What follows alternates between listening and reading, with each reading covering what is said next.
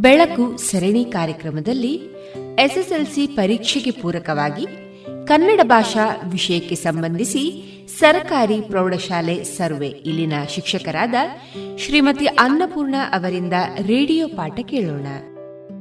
ಎಲ್ಲರಿಗೂ ನಮಸ್ಕಾರ. ಪ್ರೀತಿಯ ವಿದ್ಯಾರ್ಥಿಗಳೇ, ನಾನು ಶ್ರೀಮತಿ ಅನ್ನಪೂರ್ಣ, ಸರಕಾರಿ ಪ್ರೌಢಶಾಲೆ ಸರ್ವೆ ಇಲ್ಲಿಯ ಕನ್ನಡ ಭಾಷಾ ಶಿಕ್ಷಕಿ. ಹತ್ತನೇ ತರಗತಿಯಲ್ಲಿ ಓದುತ್ತಿರುವ ನೀವು ಮಾರ್ಚ್, ಏಪ್ರಿಲ್ ತಿಂಗಳಲ್ಲಿ ಬರೆಯಬೇಕಾಗಿದ್ದ ಪಬ್ಲಿಕ್ ಪರೀಕ್ಷೆಯನ್ನು ಕೊರೋನಾಘಾತದ ಆತಂಕದಿಂದ ಬರೆಯಲಾಗದೆ, ಈಗ ಮರುಸಜ್ಜಾಗಿ ಜೂನ್ ತಿಂಗಳ ಅಂತ್ಯ ಹಾಗೂ ಜುಲೈ ತಿಂಗಳ ಮೊದಲ ವಾರದಲ್ಲಿ ಬರೆಯಲಿದ್ದೀರಿ. ಈಗಾಗಲೇ ಪರೀಕ್ಷೆಗೆ ನಿಗದಿಯಾದ ದಿನಗಳಲ್ಲಿ ಕನ್ನಡ ಪರೀಕ್ಷೆಗೆ ಪುನರ್ಮನನ ಮಾಡಿಕೊಳ್ಳಲು ಅರ್ಧ ದಿನದ ಅವಧಿ ಸಿಗ್ತದೆ. ಹಾಗಾಗಿ ಈಗಲೇ ಹೆಚ್ಚಿನ ಪಠ್ಯಾಂಶಗಳನ್ನು ಪುನರ್ಮನನ ಮಾಡಿಟ್ಟುಕೊಂಡರೆ ಆತಂಕದಿಂದ ದೂರ ಉಳಿಯಬಹುದು. ಕನ್ನಡ ಅತ್ಯಂತ ಸುಂದರವಾದ ಭಾಷೆ. ಕೇಳುವುದಕ್ಕೂ ಅತ್ಯಂತ ಇಂಪು, ಬರವಣಿಗೆಯೋ ಅತ್ಯಂತ ಸುಂದರ. ವಿನೋಬಾ ಭಾವೆಯವರು ಕನ್ನಡದ ಲಿಪಿಯನ್ನು ವಿಶ್ವ ಲಿಪಿಗಳ ರಾಣಿ ಎಂದು ಕರೆದಿದ್ದಾರೆ. ಎಂಟು ಜ್ಞಾನಪೀಠ ಪ್ರಶಸ್ತಿಗಳನ್ನು ಮುಡಿಗೇರಿಸಿಕೊಂಡಿರುವ ಕನ್ನಡ ಭಾಷೆಯನ್ನು ನಾವು ಪ್ರೌಢಶಾಲೆಗಳಲ್ಲಿ ಪ್ರಥಮ ಭಾಷೆ, ದ್ವಿತೀಯ ಭಾಷೆ ಹಾಗೂ ತೃತೀಯ ಭಾಷೆಯಾಗಿ ಅಭ್ಯಸಿಸಲು ಶಿಕ್ಷಣ ಇಲಾಖೆ ಅನುವು ಮಾಡಿಕೊಟ್ಟಿದೆ. ಇಂದು ನಾವು ಹತ್ತನೇ ತರಗತಿಯ ಪಬ್ಲಿಕ್ ಪರೀಕ್ಷೆಯ ಪ್ರಥಮ ಭಾಷೆ ಕನ್ನಡದ ಗದ್ಯ ಪದ್ಯ ಹಾಗೂ ಪಠ್ಯ ಪೋಷಕ ಅಭ್ಯಾಸಗಳನ್ನು ಪುನರ್ಮನನ ಮಾಡಿಕೊಳ್ಳುವ ಪ್ರಯತ್ನ ಮಾಡೋಣ. ವಿದ್ಯಾರ್ಥಿಗಳೇ, ನೀವು ಈಗಾಗಲೇ ಪೂರ್ವಸಿದ್ಧತಾ ಪರೀಕ್ಷೆಗಳಿಗಾಗಿ ಎರಡು ಮೂರು ಬಾರಿ ಎಲ್ಲ ಪಾಠಗಳ ಪ್ರಶ್ನೋತ್ತರಗಳನ್ನು ಅಭ್ಯಸಿಸಿದ್ದೀರಿ. ಅದು ನಿಮ್ಮ ಮನದಲ್ಲಿ ಇನ್ನೂ ಅಚ್ಚಳಿಯದೆ ಉಳಿದಿರಬಹುದು. ಹಾಗಾಗಿ ನಾನು ಪಾಠಾಂತ್ಯದಲ್ಲಿ ಬಂದಿರುವ ಸೈದ್ಧಾಂತಿಕ ಭಾಷಾಭ್ಯಾಸಗಳ ಕಡೆಗೆ ಹೆಚ್ಚು ಒತ್ತು ನೀಡಿ ಹೇಳುತ್ತೇನೆ. ನಿಮಗೆ ಅಗತ್ಯವಾಗಿ ಬೇಕಾದ ಮಾಹಿತಿಗಳಿದ್ದರೆ ಬರೆದಿಟ್ಟುಕೊಳ್ಳಲು ಒಂದು ಪುಸ್ತಕದ ಹಾಳೆ ಹಾಗೂ ಪೆನ್ನನ್ನು ಜೊತೆಗಿರಿಸಿಕೊಳ್ಳಿ. ಗದ್ಯ ಹಾಗೂ ಪದ್ಯಪಾಠ ಬರೆದ ಎಲ್ಲ ಲೇಖಕರ ಹಾಗೂ ಕವಿಗಳ ಪರಿಚಯ ಅಗತ್ಯವಾಗಿ ನೆನಪಿಟ್ಟುಕೊಳ್ಳಬೇಕು. ಅದಕ್ಕೆ ನೀವು ಅವರ ಹುಟ್ಟಿದ ಇಸವಿಯ ಆಧಾರದಲ್ಲಿ ಏರಿಕೆ ಕ್ರಮದಲ್ಲಿ ಬರೆದಿಟ್ಟುಕೊಂಡಿರಲೂಬಹುದು. ಆಗ ನೆನಪಿಟ್ಟುಕೊಳ್ಳುವುದು ಸುಲಭ ಸಾಧ್ಯವಾಗುತ್ತದೆ. ಅಭ್ಯಾಸಕ್ಕೆ ಪದ್ಯಪಾಠದಿಂದ ಒಂದೊಂದರಲ್ಲಿಯೂ ಎರಡೆರಡು ಪದ್ಯಗಳಿರುತ್ತವೆ. ಅವುಗಳಲ್ಲಿ ಒಂದೊಂದನ್ನು ಸರಿಯಾಗಿ ಬರೆದು ಅಭ್ಯಸಿಸಿದರೆ ಸಾಕಾಗುತ್ತದೆ. ಹದಿನಾರು ಪದ್ಯಗಳಿವೆ. ಅವುಗಳಲ್ಲಿ ಎಂಟು ಪದ್ಯಗಳು ಕಂಠಸ್ಥವಾಗಿರಲೇಬೇಕು. ಸ್ಪಷ್ಟವಾಗಿ ಬರೆಯಲು ತಿಳಿದಿರಬೇಕು. ಈಗ ಮೊದಲನೆಯ ಗದ್ಯಪಾಠ ಯುದ್ಧ. ಸಾರಾ ಅಬುಬಕರ್ ಅವರ ಚಪ್ಪಲಿಗಳು ಕಥಾಸಂಕಲನದಿಂದ ಆಯ್ದ ಗದ್ಯ. ಇದರಲ್ಲಿ ಪ್ರಶ್ನೋತ್ತರಗಳಿಗೆಲ್ಲ ನೀವು ಸಿದ್ಧರಾಗಿದ್ದೀರಿ. ಸಂದರ್ಭ ಸಹಿತ ಬರೆಯುವ ಪ್ರಶ್ನೆ ಬಂದಾಗ ನೆನಪಿಡಬೇಕಾದ ಅಂಶ ಅಂದರೆ ನಾವು ಪ್ರತಿಯೊಂದು ಪ್ರಶ್ನೆಗಳಿಗೂ ಆ ಪ್ರಶ್ನೆಗಳ ಸಂಖ್ಯೆಯನ್ನು ಬರೆದು ಉತ್ತರವನ್ನು ಬರೆಯುತ್ತೇವೆ. ಆದರೆ ಸಂದರ್ಭ ವಾಕ್ಯಗಳನ್ನು ಬರೆಯಬೇಕಾದರೆ ಮೊದಲು ನಾವು ಅಲ್ಲಿ ಕೊಟ್ಟಿರುವಂತಹ ಪ್ರಶ್ನೆ ಪತ್ರಿಕೆಯಲ್ಲಿ ಕೊಟ್ಟಿರುವಂತಹ ಸಂದರ್ಭ ವಾಕ್ಯವನ್ನು ಉದ್ಧರಣ ಚಿಹ್ನೆಯಲ್ಲಿ ಬರೆದುಕೊಳ್ಳಬೇಕು. ಆಮೇಲೆಯೇ ಉತ್ತರವನ್ನು ಬರೀಬೇಕು. ಯಾಕೆಂದರೆ ಸಂದರ್ಭ ವಾಕ್ಯಕ್ಕೆ ಉತ್ತರಿಸುವಾಗ ನಾವು ಮೊದಲ ವಾಕ್ಯವನ್ನು ಈ ಮೇಲಿನ ವಾಕ್ಯವನ್ನು ಇವರು ಬರೆದಂತಹ ಇಂಥ ಪಾಠದಿಂದ ಆರಿಸಿದೆ ಎಂದು ಬರೆಯುತ್ತೇವೆ. ಆಗ ಮೇಲೆ ವಾಕ್ಯ ಇರಲೇಬೇಕಾಗುತ್ತದೆ. ಇಲ್ಲದಿದ್ದರೆ ಆ ವಾಕ್ಯ ಸೌಂದರ್ಯವನ್ನು ಕಳೆದುಕೊಳ್ಳುತ್ತದೆ. ಹಾಗೆಯೇ ಬಹು ಆಯ್ಕೆಯ ಪ್ರಶ್ನೆಗಳನ್ನು ಉತ್ತರಿಸುವ ವಿಚಾರದಲ್ಲಿ ಕ್ರಮಾಕ್ಷರವನ್ನು ಬರೆದು ಉತ್ತರಿಸುವುದು ಸೂಕ್ತ. ಯೋಚಿಸಿ ಸರಿಯಾದ ಉತ್ತರವನ್ನೇ ಕ್ರಮಾಕ್ಷರದೊಂದಿಗೆ ಬರೆಯಿರಿ. ಒಮ್ಮೆ ತಪ್ಪಾಗಿ ಬರೆದು ಪುನಃ ತಿದ್ದಿ ಬರೆದರೆ ಅಂಕಗಳನ್ನು ಕಳೆದುಕೊಳ್ಳುವ ಸಾಧ್ಯತೆಗಳಿವೆ. ಯುದ್ಧ ಗದ್ಯಪಾಠದ ಸೈದ್ಧಾಂತಿಕ ಭಾಷಾಭ್ಯಾಸದಲ್ಲಿ ವರ್ಣಮಾಲೆಯನ್ನು ಬಿಡಿಸಿ ಬಿಡಿಸಿ ಕೊಟ್ಟಿದ್ದಾರೆ.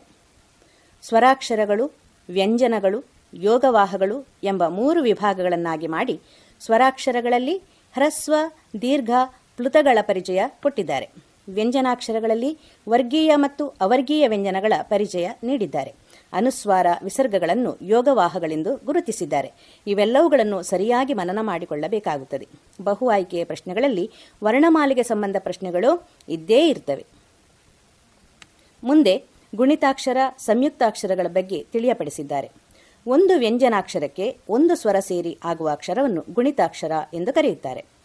ಉದಾಹರಣೆಗೆ, ಕ ಎನ್ನುವ ವ್ಯಂಜನಕ್ಕೆ ಅ, ಆ, ಇ ಊರು ಎ ಎ ಐ ಓ ಔ ಸ್ವರಾಕ್ಷರಗಳನ್ನು ಸೇರಿಸಿದಾಗ ಕ್ರಮವಾಗಿ ಕ ಕ, ಕಿ ಕಿ, ಕು ಕು, ಕೃ ಕೆಕೆ ಕೈ ಕೋಕೋ ಕೌ ಎಂಬ ಗುಣಿತಾಕ್ಷರ ಮಾಲೆ ರಚನೆಯಾಗುತ್ತದೆ. ಎರಡು ಅಥವಾ ಎರಡಕ್ಕಿಂತ ಹೆಚ್ಚು ವ್ಯಂಜನಗಳಿಗೆ ಒಂದು ಸ್ವರ ಸೇರಿ ಆಗುವ ಅಕ್ಷರವನ್ನು ಸಂಯುಕ್ತಾಕ್ಷರ ಅಥವಾ ಒತ್ತಕ್ಷರ ಎಂದು ಕರೆಯಲಾಗುತ್ತದೆ. ಸಂಯುಕ್ತಾಕ್ಷರಗಳಲ್ಲಿ ಸಜಾತೀಯ ಸಂಯುಕ್ತಾಕ್ಷರಗಳು ಮತ್ತು ವಿಜಾತೀಯ ಸಂಯುಕ್ತಾಕ್ಷರಗಳು ಎಂದು ಎರಡು ವಿಧಗಳಿವೆ. ಅಪ, ಅಕ, ಅಜ್ಜ, ಕಜ್ಜ ಇತ್ಯಾದಿ ಸಜಾತೀಯ ಸಂಯುಕ್ತಾಕ್ಷರಗಳು ಉಷ್ಣ, ಅಸ್ತ್ರ, ರಕ್ತ, ಅಕ್ಷರ ಇತ್ಯಾದಿ ವಿಜಾತೀಯ ಸಂಯುಕ್ತಾಕ್ಷರಗಳು.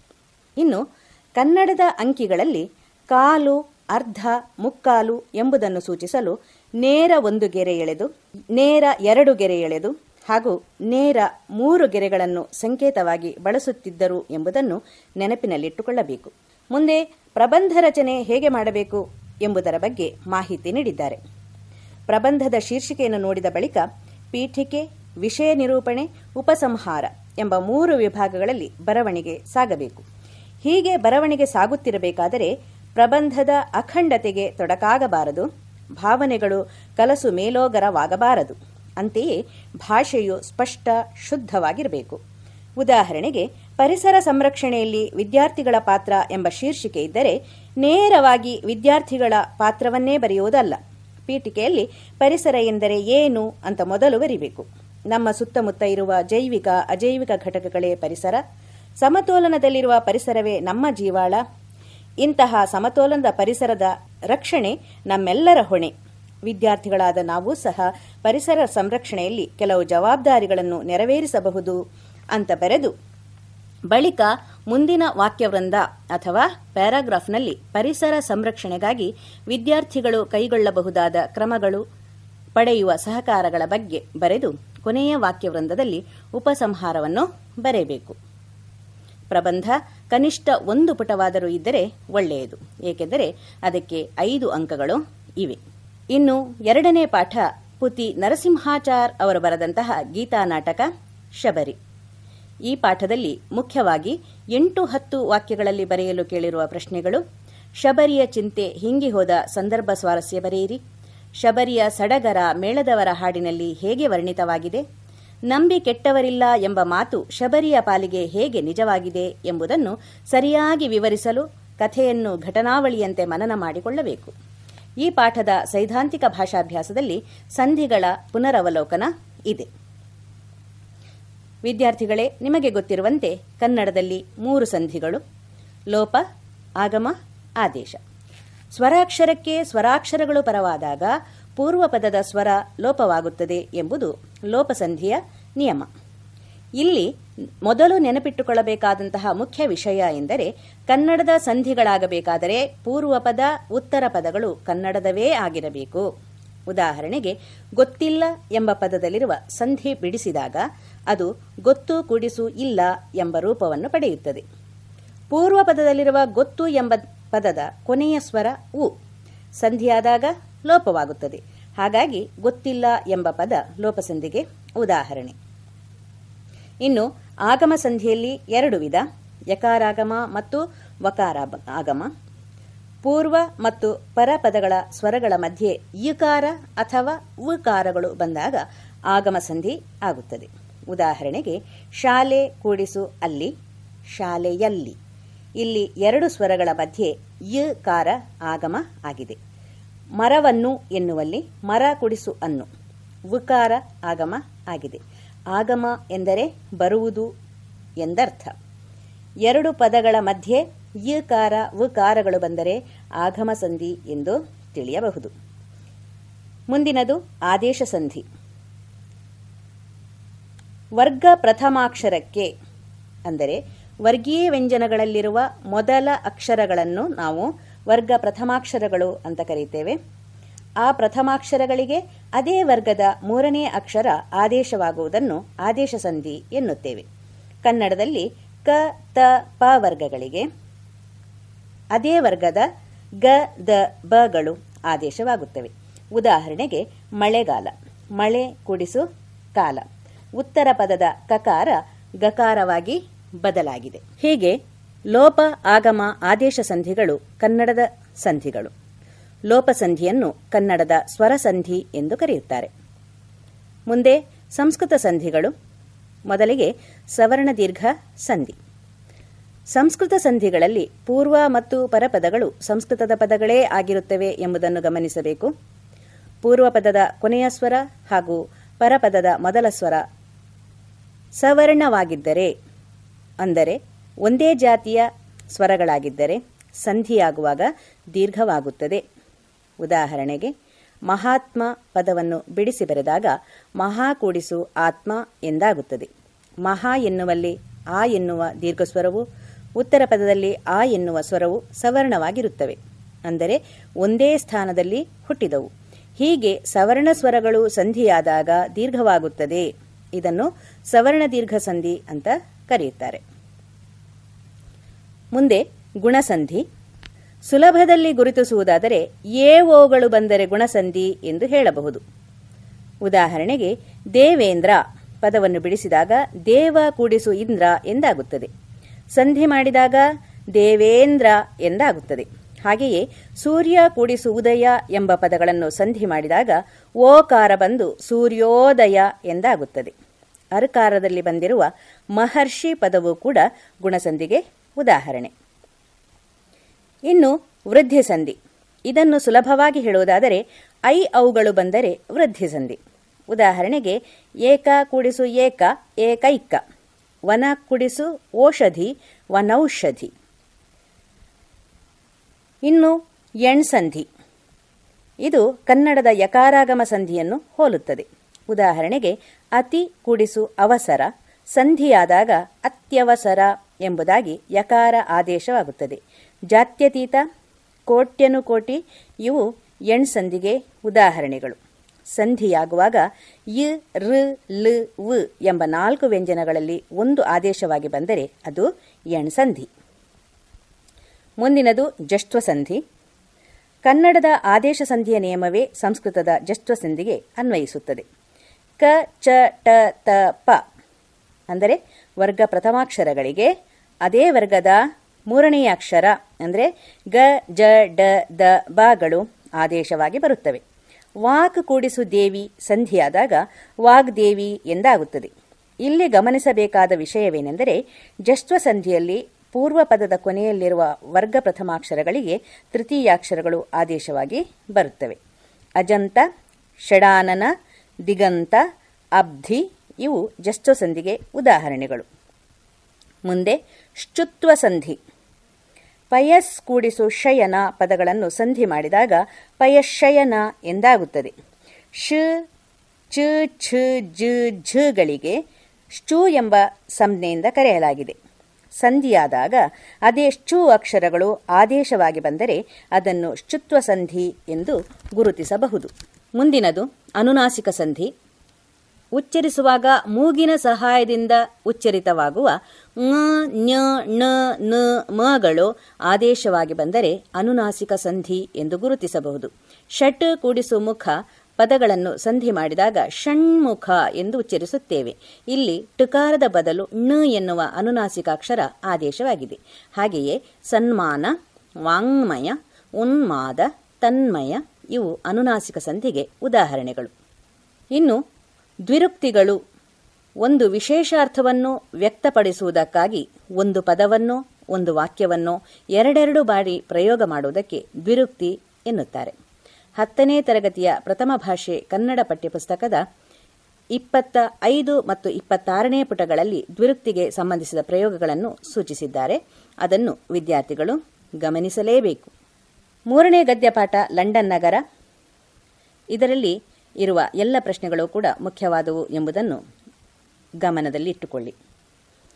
ನಾಲ್ಕನೇ ಗದ್ಯಪಾಠ, ಭಾಗ್ಯಶಿಲ್ಪಿಗಳು.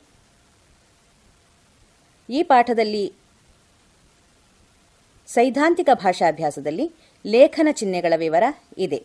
ವಿದ್ಯಾರ್ಥಿಗಳು ಅದನ್ನು ಗಮನಿಸುವುದು. ನಲವತ್ತ ಏಳನೇ ಪುಟದಲ್ಲಿ ವಾಕ್ಯ ರಚನೆಯ ಬಗ್ಗೆ ವಿವರಗಳಿವೆ. ಸಾಮಾನ್ಯ ವಾಕ್ಯ, ಸಂಯೋಜಿತ ವಾಕ್ಯ ಮತ್ತು ಮಿಶ್ರ ವಾಕ್ಯಗಳನ್ನು ನೆನಪಿಸಿಕೊಳ್ಳಬೇಕು. ಒಂದು ಪೂರ್ಣ ಕ್ರಿಯಾಪದದೊಂದಿಗೆ ಸ್ವತಂತ್ರವಾಗಿರುವ ವಾಕ್ಯವನ್ನು ಸಾಮಾನ್ಯ ವಾಕ್ಯ ಎಂದು ಕರೆಯುತ್ತಾರೆ. ಇನ್ನೊಮ್ಮೆ ಹೇಳ್ತೇನೆ, ಒಂದು ಪೂರ್ಣ ಕ್ರಿಯಾಪದದೊಂದಿಗೆ ಸ್ವತಂತ್ರವಾಗಿರುವ ವಾಕ್ಯವನ್ನು ಸಾಮಾನ್ಯ ವಾಕ್ಯ ಎಂದು ಕರೆಯುತ್ತಾರೆ. ಉದಾಹರಣೆಗೆ, ನಾನು ಊಟವನ್ನು ಮಾಡಿದೆ. ಸ್ವತಂತ್ರ ವಾಕ್ಯಗಳಾಗಿ ನಿಲ್ಲಬಲ್ಲ ಅನೇಕ ಉಪವಾಕ್ಯಗಳೊಡನೆ ಒಂದು ಪೂರ್ಣ ಅಭಿಪ್ರಾಯದ ವಾಕ್ಯವಾಗಿದ್ದರೆ ಅದು ಸಂಯೋಜಿತ ವಾಕ್ಯ. ಇನ್ನೊಮ್ಮೆ, ಸ್ವತಂತ್ರ ವಾಕ್ಯಗಳಾಗಿ ನಿಲ್ಲಬಲ್ಲ, ಅನೇಕ ಉಪವಾಕ್ಯಗಳೊಡನೆ ಒಂದು ಪೂರ್ಣ ಅಭಿಪ್ರಾಯದ ವಾಕ್ಯವಾಗಿದ್ದರೆ ಅದು ಸಂಯೋಜಿತ ವಾಕ್ಯ. ಉದಾಹರಣೆಗೆ, ಮಗುವಿಗೆ ಹಾಲು ಬೇಕು, ಆದರೆ ಕೊಡಲು ಅಲ್ಲಿ ಹಾಲಿಲ್ಲ. ಇಲ್ಲಿ ಆದರೆ ಎನ್ನುವ ಸಂಯೋಜಕ ಪದವು ಎರಡು ವಾಕ್ಯಗಳನ್ನು ಜೋಡಿಸಿದೆ. ಹಾಗಾಗಿ ಇದು ಸಂಯೋಜಿತ ವಾಕ್ಯ. ಒಂದು ಅಥವಾ ಅನೇಕ ವಾಕ್ಯಗಳು ಒಂದು ಪ್ರಧಾನ ವಾಕ್ಯಕ್ಕೆ ಅಧೀನಗಳಾಗಿದ್ದರೆ ಅಂತಹ ವಾಕ್ಯಗಳನ್ನು ಮಿಶ್ರ ವಾಕ್ಯ ಎನ್ನುತ್ತೇವೆ. ಇನ್ನೊಮ್ಮೆ, ಒಂದು ಅಥವಾ ಅನೇಕ ವಾಕ್ಯಗಳು ಒಂದು ಪ್ರಧಾನ ವಾಕ್ಯಕ್ಕೆ ಅಧೀನಗಳಾಗಿದ್ದರೆ ಅಂತಹ ವಾಕ್ಯಗಳನ್ನು ಮಿಶ್ರವಾಕ್ಯ ಎನ್ನುತ್ತೇವೆ. ಉದಾಹರಣೆಗೆ, ಶಾಲೆಯಲ್ಲಿ ನಾಗರ ಹಾವು ಬಂತೆಂದು ತಿಳಿದ ಗ್ರಾಮಸ್ಥರು ಬಡಿಗೆಗಳನ್ನು ಹಿಡಿದುಕೊಂಡು ಶಾಲೆಯತ್ತ ಧಾವಿಸಿದರು. ಮುಂದಿನ ಗದ್ಯಪಾಠ ಎದೆಗೆ ಬಿದ್ದ ಅಕ್ಷರ. ಕೃತಿಕಾರರು ದೇವನೂರ ಮಹಾದೇವ. ಆ ಪಾಠದ ಸೈದ್ಧಾಂತಿಕ ಭಾಷಾಭ್ಯಾಸದಲ್ಲಿ ಸಮಾಸಗಳ ಬಗ್ಗೆ ವಿವರ ಇದೆ.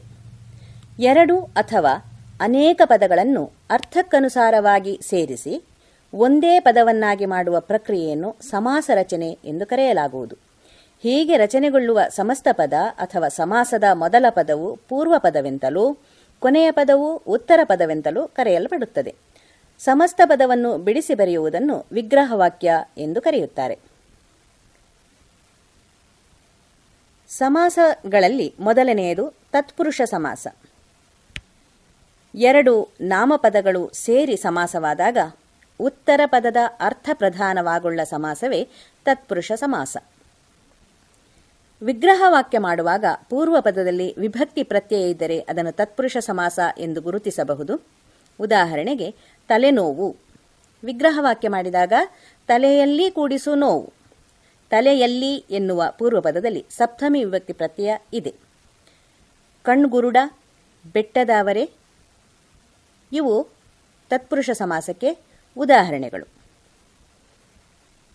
ಇನ್ನು ಕರ್ಮಧಾರೆಯ ಸಮಾಸ. ಪೂರ್ವದಲ್ಲಿ ಅಂದರೆ ಪೂರ್ವ ಪದದಲ್ಲಿ ವಿಶೇಷಣ ಇದ್ದರೆ ಅದು ಕರ್ಮಧಾರೆಯ ಸಮಾಸ ಎನಿಸುತ್ತದೆ. ಉದಾಹರಣೆಗೆ, ಹೊಸತು ಕೂಡಿಸು ಕನ್ನಡ ಹೊಸಗನ್ನಡ ಮೆಲ್ಲಿತು ಕೂಡಿಸು ಮಾತು, ಮೆಲ್ವಾತು. ಇನ್ನು ದ್ವಿಗು ಸಮಾಸ. ಪೂರ್ವ ಪದದಲ್ಲಿ ಸಂಖ್ಯೆ ಇದ್ದರೆ ಅದು ದ್ವಿಗು ಸಮಾಸ ಆಗಿರುತ್ತದೆ. ದ್ವಿ ಎಂದರೆ ಎರಡು ಎಂಬುದು ನಿಮಗೆ ಗೊತ್ತು, ಅದು ಸಂಖ್ಯೆಯನ್ನು ಸೂಚಿಸುತ್ತದೆ. ಹಾಗಾಗಿ ದ್ವಿಗು ಸಮಾಸವನ್ನು ನೆನಪಿಟ್ಟುಕೊಳ್ಳುವುದಕ್ಕೆ ನೀವು ಅದನ್ನು ನೆನಪಿಟ್ಟುಕೊಳ್ಳುವುದು ಒಳ್ಳೆಯದು. ದ್ವಿಗು ಸಮಾಸಕ್ಕೆ ಉದಾಹರಣೆ, ಮೂರು ಕೂಡಿಸು ಕಣ್ಣು, ಮುಕ್ಕಣ್ಣು. ಮೂರು ಕೂಡಿಸು ಗಾವುದ, ಮೂಗಾವುದ. ಇನ್ನು ಬಹುವ್ರೀಹಿ ಸಮಾಸ. ಇದು ಅನ್ಯ ಪದಾರ್ಥ ಪ್ರಧಾನವಾದ ಸಮಾಸ. ಇಲ್ಲಿ ಪೂರ್ವಪದ ಅಥವಾ ಪರಪದ ಮುಖ್ಯ ಆಗುವುದಿಲ್ಲ. ಅವೆರಡೂ ಸೂಚಿಸುವ ಮೂರನೆಯ ಪದ ಮುಖ್ಯವಾಗುತ್ತದೆ. ಉದಾಹರಣೆಗೆ ಮುಕ್ಕಣ್ಣ. ಈ ಪದವನ್ನು ವಿಗ್ರಹವಾಕ್ಯ ಮಾಡಿದಾಗ ಮೂರು ಕಣ್ಣುಳ್ಳವನು ಯಾವನೋ ಅವನು. ಅಂದರೆ ಮೂರು ಕಣ್ಣಿರುವವನು ಶಿವ ಎಂಬುದೇ ಮುಖ್ಯ. ಆದುದರಿಂದ ಅದು ಬಹುವ್ರೀಹಿ ಸಮಾಸ. ಹಣೆಗಣ್ಣ, ಚಕ್ರಪಾಣಿ, ಬಹುವ್ರೀಹಿ ಸಮಾಸಕ್ಕೆ ಉದಾಹರಣೆಗಳು. ಅಂಶಿ ಸಮಾಸ. ಸಮಸ್ತ ಪದದಲ್ಲಿ ಅಂಶ, ಅಂಶಿ ಭಾವವಿದ್ದರೆ ಅದನ್ನು ಅಂಶಿ ಸಮಾಸ ಎನ್ನುತ್ತಾರೆ. ಇದನ್ನು ಅವ್ಯಯೀ ಭಾವ ಸಮಾಸ ಎಂದೂ ಕರೆಯುತ್ತಾರೆ. ಉದಾಹರಣೆ, ಕೈಯ ಕುಡಿಸು ಅಡಿ, ಅಂಗೈ. ಕಣ್ಣ ಕುಡಿಸು ಕಡೆ, ಕಡೆಗಣ್ಣು. ಮುಂದಿನದು ದ್ವಂದ್ವ ಸಮಾಸ.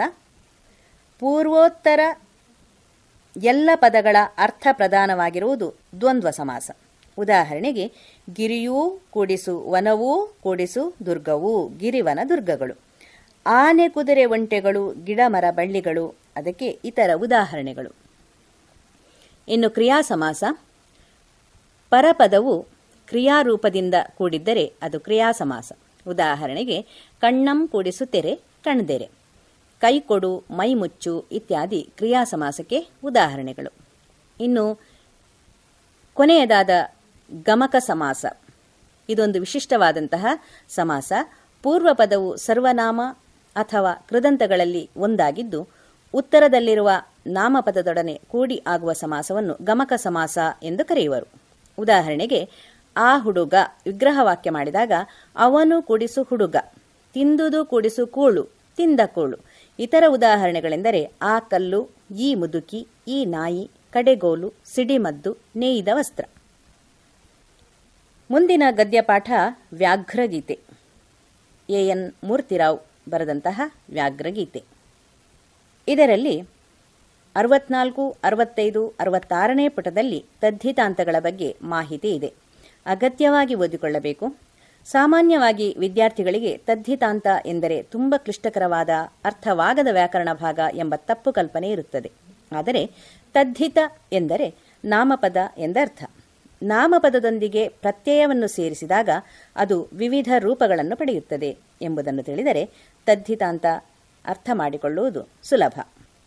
ಇನ್ನು ಮುಂದಿನ ಪಾಠ ವೃಕ್ಷ ಸಾಕ್ಷಿ. ದುರ್ಗಸಿಂಹನ ಪಂಚತಂತ್ರದಿಂದ ಆಯ್ದ ಪಾಠ ಇದು. ಹಳೆಗನ್ನಡದ ಪದಗಳ ಅರ್ಥಗಳನ್ನು ನೆನಪಿಟ್ಟುಕೊಳ್ಳುವುದು ಇಲ್ಲಿ ಸೂಕ್ತ. ಪಠ್ಯಪುಸ್ತಕದ ಎಪ್ಪತ್ತೆಂಟನೇ ಪುಟದಲ್ಲಿ ರಳ ಕುಳ ಕ್ಷಳಗಳ ವಿವರಣೆ ಇದೆ. ಒಮ್ಮೆ ನೋಡಿಕೊಳ್ಳುವುದು ಉತ್ತಮ. ಬಹು ಆಯ್ಕೆಯಲ್ಲಿ ಈ ಪ್ರಶ್ನೆಯನ್ನು ಕೇಳುತ್ತಾರೆ. ಎಪ್ಪತ್ತೊಂಬತ್ತನೇ ಪುಟದಲ್ಲಿ ಕಂದ ಪದ್ಯ ಹಾಗೂ ಉತ್ಪಲಮಾಲಾವೃತ್ತದ ವಿವರಣೆ ಇದೆ. ಅದನ್ನು ತಿಳಿಯುವುದಕ್ಕೆ ಮೊದಲು ನಾವು ಪ್ರಸ್ತಾರ ಹಾಕುವುದನ್ನು ಅಥವಾ ಲಘು ಗುರು ಗುರುತಿಸುವುದನ್ನು ಮತ್ತು ಅದರ ನಿಯಮಗಳನ್ನು ಒಮ್ಮೆ ನೆನಪಿಸಿಕೊಳ್ಳೋಣ. ಛಂದಸ್ಸು ಎಂದರೆ ಪದ್ಯವನ್ನು ರಚಿಸುವ ಶಾಸ್ತ್ರ. ಛಂದಸ್ಸಿನ ಶಾಸ್ತ್ರದ ಪ್ರಕಾರ ರಚಿತವಾದ ಪದ್ಯವನ್ನು ಛಂದೋಬದ್ಧ ಪದ್ಯ ಎನ್ನುವರು.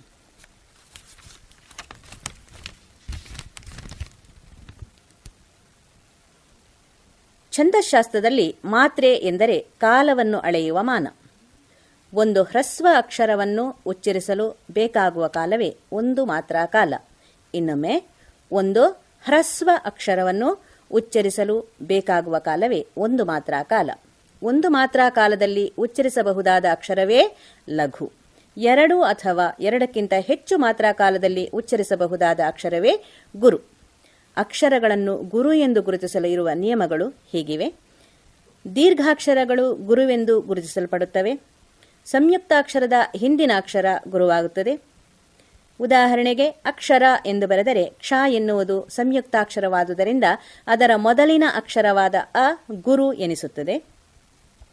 ಅನುಸ್ವಾರ ವಿಸರ್ಗಗಳಿಂದ ಕೂಡಿದ ಅಕ್ಷರ ಗುರುವೆನಿಸುತ್ತದೆ ಉದಾಹರಣೆಗೆ ಬಂದನು ಎನ್ನುವಲ್ಲಿ ಬಂ, ದುಃಖ ಎನ್ನುವಲ್ಲಿ ದುಹು ಅಕ್ಷರಗಳು ಗುರುವೆನಿಸುತ್ತವೆ ವ್ಯಂಜನಾಕ್ಷರದ ಹಿಂದಿನ ಅಕ್ಷರ ಗುರುವೆನಿಸುತ್ತದೆ ಉದಾಹರಣೆಗೆ ಬರುವಳ್ ಎಂಬ ಪದದಲ್ಲಿ ವಳ್ ಎನ್ನುವುದು ಗುರುವೆನಿಸುತ್ತದೆ ಐ ಔ ಸಹಿತವಾದ ಅಕ್ಷರ ಗುರುವೆನಿಸುತ್ತದೆ.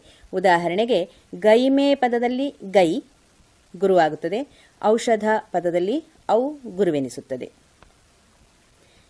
ಛಂದಸ್ಸಿನಲ್ಲಿ ಮಾತ್ರಾಗಣ ಛಂದಸ್ಸು, ಅಕ್ಷರಗಣ ಛಂದಸ್ಸು ಮತ್ತು ಅಂಶಗಣ ಛಂದಸ್ಸು ಎಂದು ಮೂರು ವಿಧಗಳಿವೆ.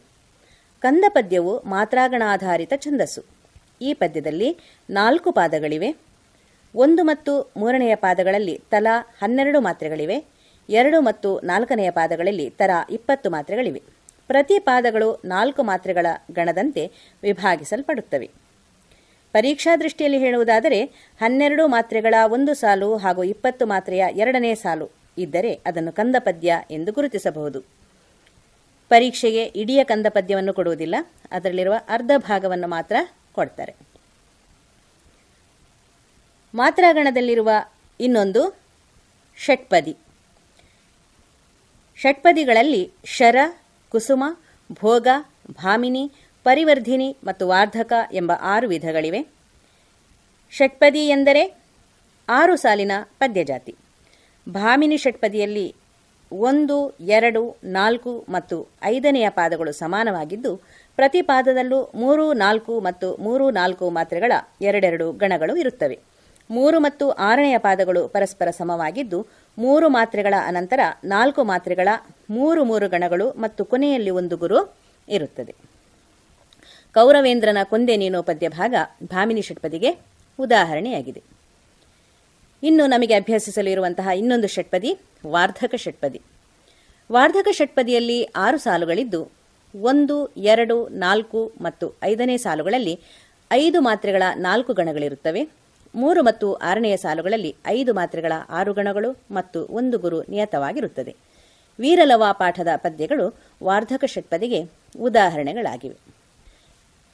ಛಂದಸ್ಸಿನ ಬಗ್ಗೆ ಹೇಳ ಹೊರಟರೆ, ರಗಳೆ ಛಂದಸ್ಸು ನಿಮ್ಮ ಪಠ್ಯಪುಸ್ತಕದಲ್ಲಿದೆ. ಪಠ್ಯಪುಸ್ತಕದ ನೂರ ಐವತ್ತೊಂದನೇ ಪುಟದಲ್ಲಿ ರಗಳೆ ಎಂಬ ಛಂದೋ ಪ್ರಕಾರದ ವಿವರವನ್ನು ನೀಡಿದ್ದಾರೆ. ಇದರ ಮೇಲೆ ಪ್ರಶ್ನೆಗಳು ಬರುವುದು ತೀರಾ ವಿರಳ, ಆದುದರಿಂದ ಅದರ ವಿವರವನ್ನು ನಾನು ನೀಡಲು ಇಚ್ಛಿಸುವುದಿಲ್ಲ. ವಿದ್ಯಾರ್ಥಿಗಳಾದ ನೀವೇ ಒಮ್ಮೆ ಕಣ್ಣು ಹಾಯಿಸಿ ಮನದಟ್ಟು ಮಾಡಿಕೊಳ್ಳಿ.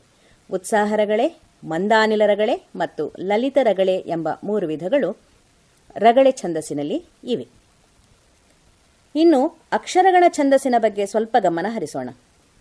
ಮಾತ್ರಾಗಣ ಛಂದಸ್ಸಿನಲ್ಲಿ ನಾವು ನಿರ್ದಿಷ್ಟ ಮಾತ್ರೆಗಳಿಗೆ ಗಣವಿಭಾಗ ಮಾಡಿದರೆ ಅಕ್ಷರಗಣ ಛಂದಸ್ಸಿನಲ್ಲಿ ಮೂರು ಮೂರು ಅಕ್ಷರಗಳಿಗೆ ಗಣವಿಭಾಗ ಮಾಡುತ್ತೇವೆ. ಖ್ಯಾತ ಕರ್ನಾಟಕ ವೃತ್ತಗಳು ಅಕ್ಷರಮಾಲಾ ಛಂದಸ್ಸಿಗೆ ಸೇರಿವೆ. ನಮಗೆ ತಿಳಿದಿರುವಂತೆ ಆರು ಖ್ಯಾತ ಕರ್ನಾಟಕ ವೃತ್ತಗಳಿವೆ. ವೃತ್ತಗಳು ನಾಲ್ಕು ಪಾದಗಳುಳ್ಳ ಪದ್ಯ ಜಾತಿ ಮೊದಲನೆಯದಾಗಿ ಉತ್ಪಲಮಾಲಾ ವೃತ್ತ. ಇದು ನಾಲ್ಕು ಪಾದಗಳುಳ್ಳ ಪದ್ಯ. ಪ್ರತಿ ಪಾದವು ಅಕ್ಷರಗಳ ಸಂಖ್ಯೆಯಲ್ಲಿ ಸಮಾನವಾಗಿದ್ದು ತಲಾ ಇಪ್ಪತ್ತು ಅಕ್ಷರಗಳು ಇರುತ್ತವೆ. ಕ್ರಮವಾಗಿ ಪ್ರತಿ ಪಾದದಲ್ಲೂ ಭ, ರ, ನ, ಭ ಭ, ರ ಗಣಗಳು ಮತ್ತು ಕೊನೆಯಲ್ಲಿ ಒಂದು ಲಘು ಮತ್ತು ಒಂದು ಗುರು ಇರುತ್ತವೆ. ಉತ್ಪಲಮಾಲಾ ವೃತ್ತದ ಸೂತ್ರವೇ ಅದಕ್ಕೆ ಉದಾಹರಣೆಯೂ ಆಗಿರುತ್ತದೆ. ಸೂತ್ರ ಹೀಗಿದೆ. ಉತ್ಪಲಮಾಲೆಯಪ್ಪುದು ಭರಂ ನಭಭಂ ರಲಗಂ ನೆಗಳದಿರಲ್. ಎರಡನೆಯದು ಚಂಪಕಮಾಲಾ ವೃತ್ತ. ಈ ವೃತ್ತದ ಪ್ರತಿಪಾದದಲ್ಲೂ ಇಪ್ಪತ್ತೊಂದು ಅಕ್ಷರಗಳಿವೆ. ಪ್ರತಿಪಾದವು ನ, ಜ, ಭ, ಜ ಜ ಜ, ರ ಎಂಬ ಗಣಗಳಿಂದ ಕೂಡಿದೆ. ಆದಿಪ್ರಾಸದಿಂದ ಕೂಡಿರುತ್ತದೆ. ಇದರ ಸೂತ್ರ ನಜ ಭಜ ಜಂಜರಂ ಬಗೆಗೊಳುತ್ತಿರೆ ಚಂಪಕಮಾಲೆ ಎಂದಪರ್ ಮೂರನೆಯದು, ಶಾರ್ದೂಲ ವಿಕ್ರೀಡಿತ ವೃತ್ತ. ಇದರಲ್ಲೂ ನಾಲ್ಕು ಪಾದಗಳಿದ್ದು ಪ್ರತಿ ಪಾದದಲ್ಲೂ ಮ, ಸ, ಜ, ಸ, ತ ತ ಗಣಗಳು ಮತ್ತು ಒಂದು ಗುರು ಇರುತ್ತದೆ. ಒಟ್ಟು ಹತ್ತೊಂಬತ್ತು ಅಕ್ಷರಗಳು ಇರುತ್ತವೆ. ಇದರ ಸೂತ್ರ, ಕಣ್ಗೊಪ್ಪಲ್ ಮಸಜಂ ಸತಂತಗಮುಮ ಶಾರ್ದೂಲ ವಿಕ್ರೀಡಿತಂ. ಮುಂದಿನದು ಮತ್ತೇಭ ವಿಕ್ರೀಡಿತ ವೃತ್ತ. ಪ್ರತಿಪಾದದಲ್ಲೂ ಇಪ್ಪತ್ತು ಅಕ್ಷರಗಳಿವೆ. ಪ್ರತಿಪಾದವು ಸ ಭ ರ ನ ಮ ಯ ಎಂಬ ಗಣಗಳಿಂದಲೂ ಕೊನೆಯಲ್ಲಿ ಒಂದು ಲಘು ಮತ್ತು ಒಂದು ಗುರುವಿನಿಂದಲೂ ಕೂಡಿದ್ದು ಆದಿಪ್ರಾಸದಿಂದ ಕೂಡಿರುತ್ತದೆ. ಸೂತ್ರ, ಸಭರಂ ನಮ್ಮಯ ಲಂಗಮುಂ ಬಗೆಗೊಳಲ್ ಮತ್ತೇಭ ವಿಕ್ರೀಡಿತಂ. ಮುಂದಿನದು ಸೃಗ್ಧರಾ ವೃತ್ತ ಈ ವೃತ್ತದ ಪ್ರತಿಪಾದದಲ್ಲೂ ಇಪ್ಪತ್ತೊಂದು ಅಕ್ಷರಗಳಿದ್ದು, ಕ್ರಮವಾಗಿ ಮ, ರ, ಭ, ನ, ಯ ಯ ಯ ಗಣಗಳಿರುತ್ತವೆ. ಇದರ ಸೂತ್ರ, ತೋರಲ್ ಮಮ್ರಂಭನಂ ಮೂಯಗಣಮುಮದೆ ತಾಂ ಸ್ರಗ್ಧರಾ ವೃತ್ತಮಕ್ಕುಂ ಕೊನೆಯದು ಮಹಾಸ್ರಗ್ಧರ ವೃತ್ತ ಇದರ ಪ್ರತಿಪಾದದಲ್ಲೂ ಇಪ್ಪತ್ತೆರಡು ಅಕ್ಷರಗಳಿದ್ದು, ಕ್ರಮವಾಗಿ ಸ, ತ ತ, ನ, ಸ, ರ ರ ಗಣಗಳು ಮತ್ತು ಒಂದು ಗುರು ಇರುತ್ತವೆ. ಇದರ ಸೂತ್ರ ಸತತಂ ನಂ ಸಂರರಂಗಂ ನೆರೆದೆಸೆಯೇ ಮಹಾಸ್ರಗ್ಧರ ವೃತ್ತಮಕ್ಕುಂ. ಈ ಖ್ಯಾತ ಕರ್ನಾಟಕ ವೃತ್ತಗಳನ್ನು ಸುಲಭವಾಗಿ ಕಲಿಯುವುದಕ್ಕೆ ಒಂದು ಪದ್ಯ ಇದೆ. ಅದು ನಿಮ್ಮ ಪಾಠಪುಸ್ತಕದ ನೂರ ನಲವತ್ತೊಂದನೇ ಪುಟದಲ್ಲಿದೆ. ಅದು ಯಾವುದೆಂದರೆ, ಗುರು ಒಂದಾದಿಯೋಳುತ್ಪಲಂ ಗುರು ಮೊದಲ್ ಮೂರಾಗೆ ಶಾರ್ದೂಲ ಮಾಗುರು ನಾಲ್ಕಾಗಿರಲಂತ ಶ್ರದ್ಧರೆ, ಲಘುದ್ವಂದ್ವಂ ಗುರುದ್ವಂದ್ವಮಾಗಿರೆ ಮತ್ತೇಭ, ಲಘುದ್ವಯ ತ್ರಿಗುರುವಿಂದಕ್ಕೊ ಮಹಾಶ್ರದ್ಧರ, ಹರಿಣಾಕ್ಷಿ, ಲಘು ನಾಲ್ಕು ಚಂಪಕಮಿವಾರುಂ ಖ್ಯಾತ ಕರ್ನಾಟಕಂ. ಅದರ ಪ್ರಕಾರ, ಮೊದಲಲ್ಲಿ ಗುರು ಇದ್ದರೆ ಅದು ಉತ್ಪಲಮಾಲಾ ವೃತ್ತ. ಮೊದಲಲ್ಲಿ ಮೂರು ಗುರು ಇದ್ದರೆ ಶಾರ್ದೂಲ ವಿಕ್ರೀಡಿತ. ಹೀಗೆ ಅದನ್ನು ಅರ್ಥೈಸ್ತಾ ಹೋಗಬೇಕು. ಮಾತ್ರೆಯ ಆಧಾರದ ಮೇಲೆಯೇ ನಾವು ಆ ವೃತ್ತವನ್ನು ಗುರುತಿಸಬಹುದು. ಈಗ ನಾವು ಖ್ಯಾತ ಕರ್ನಾಟಕ ವೃತ್ತಗಳನ್ನು ಅವುಗಳ ಸೂತ್ರಗಳೊಂದಿಗೆ ನೆನಪಿಸಿಕೊಂಡದ್ದಾಯಿತು. ಪರೀಕ್ಷೆಯಲ್ಲಿ ಯಾವುದಾದರೂ ಒಂದು ಸಾಲು ಕೊಟ್ಟು ಪ್ರಸ್ತಾರ ಹಾಕಿ ಗಣ ವಿಭಾಗ ಮಾಡಿ ಛಂದಸ್ಸಿನ ಹೆಸರು ಬರೆಯಿರಿ ಅಂತ ಮೂರು ಅಂಕಗಳ ಪ್ರಶ್ನೆಯನ್ನು ಕೊಡ್ತಾರೆ. ನಾವು ಅದು ಖ್ಯಾತ ಕರ್ನಾಟಕ ಎಂದು ತಿಳಿದು ಮೂರು ಮೂರು ಅಕ್ಷರಗಳಿಗೆ ಗಣವಿಭಾಗ ಮಾಡುತ್ತೇವೆ. ಆದರೆ ಆ ಗಣಗಳಿಗೆ ಹೆಸರು ಬರೆಯಬೇಕಲ್ಲ? ಅದಕ್ಕೆ ಒಂದು ಸೂತ್ರ ಇದೆ. ಅದು ಯಾವುದೆಂದರೆ, ಯಮಾತ ರಾಜಭಾನ ಸಲಗಂ. ಈ ಸೂತ್ರವಾಕ್ಯದಲ್ಲಿ ಎಂಟು ಅಕ್ಷರಗಣಗಳ ಹೆಸರುಗಳಿವೆ. ಯಗಣ, ಮಗಣ, ತಗಣ, ರಗಣ, ಜಗಣ, ಭಗಣ, ನಗಣ, ಸಗಣ. ಇವುಗಳನ್ನು ನೆನಪಿಟ್ಟುಕೊಳ್ಳುವುದಕ್ಕೆ ಸುಲಭ ಸೂತ್ರ ಮನಕ್ಕೆ ಭಯವಾಗಿ ಜ್ವರ ಬಂದು ಸತ್ತ. ಆ ಗಣಗಳ ಪ್ರಸ್ತಾರವನ್ನು ತಿಳಿಯುವುದಕ್ಕೂ ಆಧಾರವಾಗಿ ಹೀಗೊಂದು ಪದ್ಯವಿದೆ.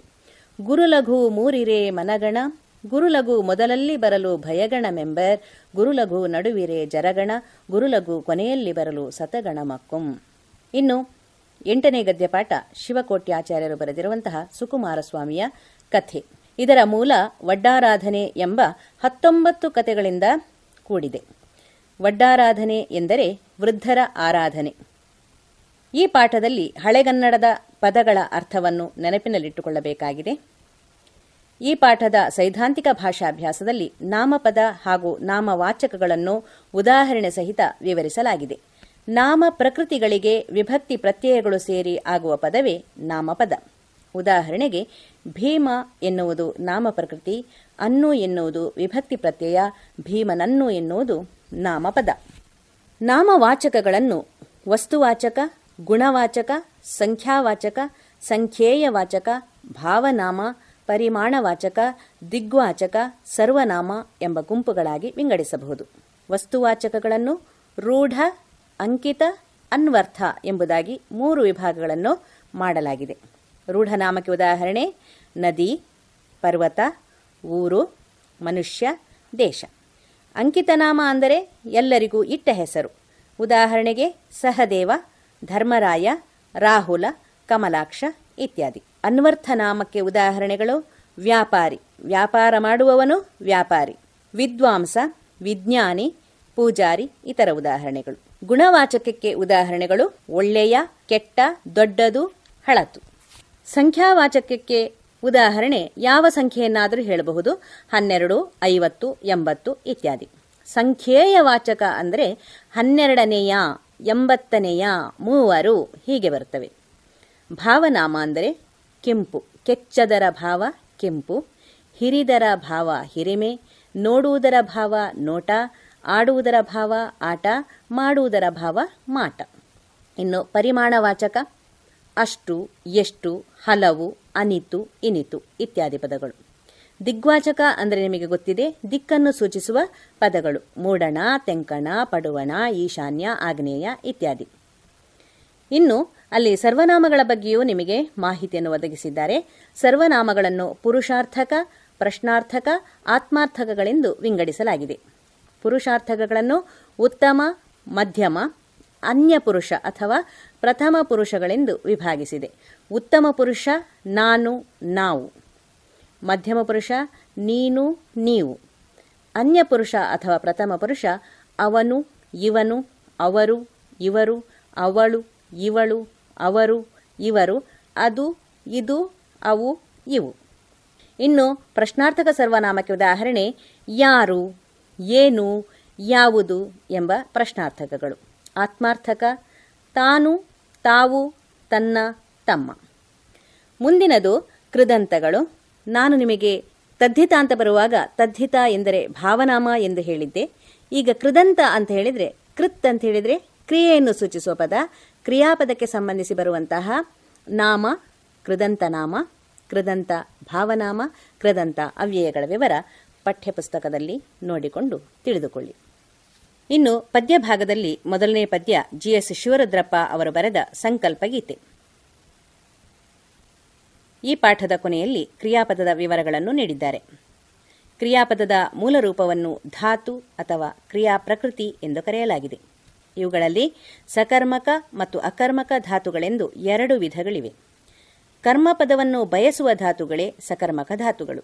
ಉದಾಹರಣೆಗೆ, ರಾಮನು ನೆಟ್ಟನು ಎಂಬ ವಾಕ್ಯ ಹೇಳಿದಾಗ, ಏನನ್ನು ಎನ್ನುವ ಪ್ರಶ್ನೆಯನ್ನು ಅದು ಉತ್ತರಕ್ಕಾಗಿ ನಿರೀಕ್ಷಿಸುತ್ತದೆ. ರಾಮನು ನೆಟ್ಟನು ಎನ್ನುವುದರಲ್ಲಿ ವಿಚಾರ ಸ್ಪಷ್ಟತೆ ಇಲ್ಲ. ಹಾಗಾಗಿ ಅದರ ಸ್ಪಷ್ಟತೆಗಾಗಿ ನಾವು ರಾಮನು ಗಿಡವನ್ನು ನೆಟ್ಟನು ಎಂದು ಹೇಳಬೇಕಾಗುತ್ತದೆ.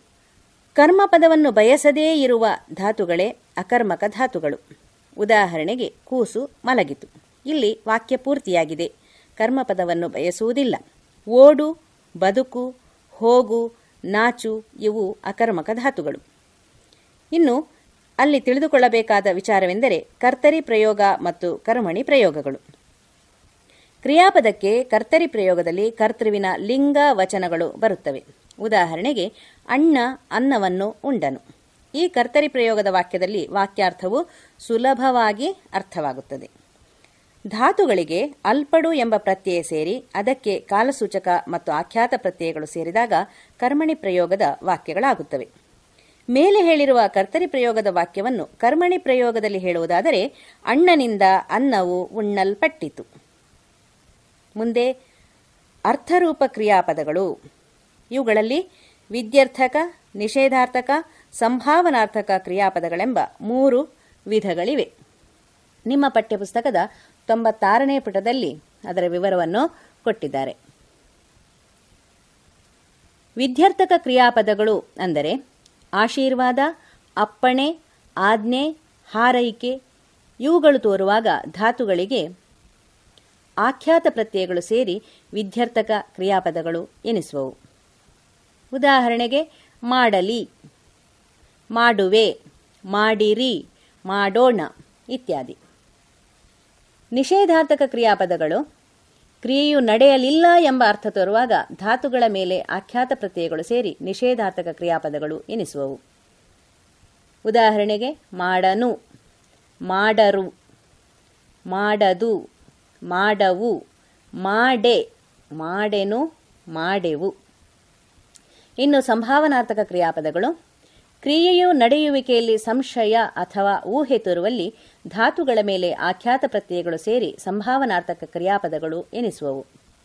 ಉದಾಹರಣೆಗೆ, ಮಾಡಿಯಾನು, ಮಾಡಿಯಾರು, ಮಾಡಿಯಾಳು ಮಾಡೀತು ಮಾಡೀರಿ ಮಾಡೇವು, ನೀವು ಒಂದೊಮ್ಮೆ ಕೇಳಿದಂತಹ ಹಚ್ಚೇವು ಕನ್ನಡದ ದೀಪ ಹಾಡಿನಲ್ಲಿ ಸಂಭಾವನಾರ್ಥಕ ಕ್ರಿಯಾಪದಕ್ಕೆ ಅನೇಕ ಉದಾಹರಣೆಗಳು ಸಿಗುತ್ತವೆ.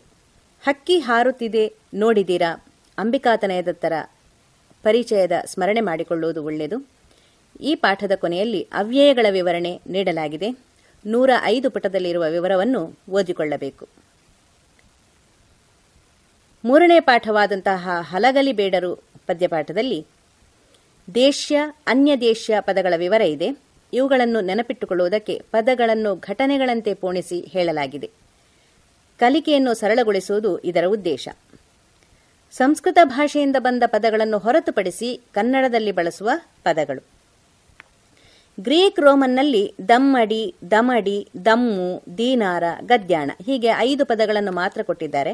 ಅವೆಲ್ಲವೂ ಕೂಡ ನಾಣ್ಯ ಸೂಚಕಗಳಾದ್ದರಿಂದ ನೆನಪಿಟ್ಟುಕೊಳ್ಳುವುದು ಸುಲಭ ಅಂದುಕೊಳ್ಳುತ್ತೇನೆ ಇನ್ನು ಪಾರ್ಸಿಯಿಂದ ಅಬಕಾರಿ, ರಸ್ತೆ, ದವಾಖಾನೆ, ಚೌಕಾಶಿ, ಜಮೀನು ಅಜಮಾಯಿಸಿ, ಆಮದು, ದಲ್ಲಾಳಿ ಇತ್ಯಾದಿ ಪದಗಳ ಪಟ್ಟಿ ಇದೆ.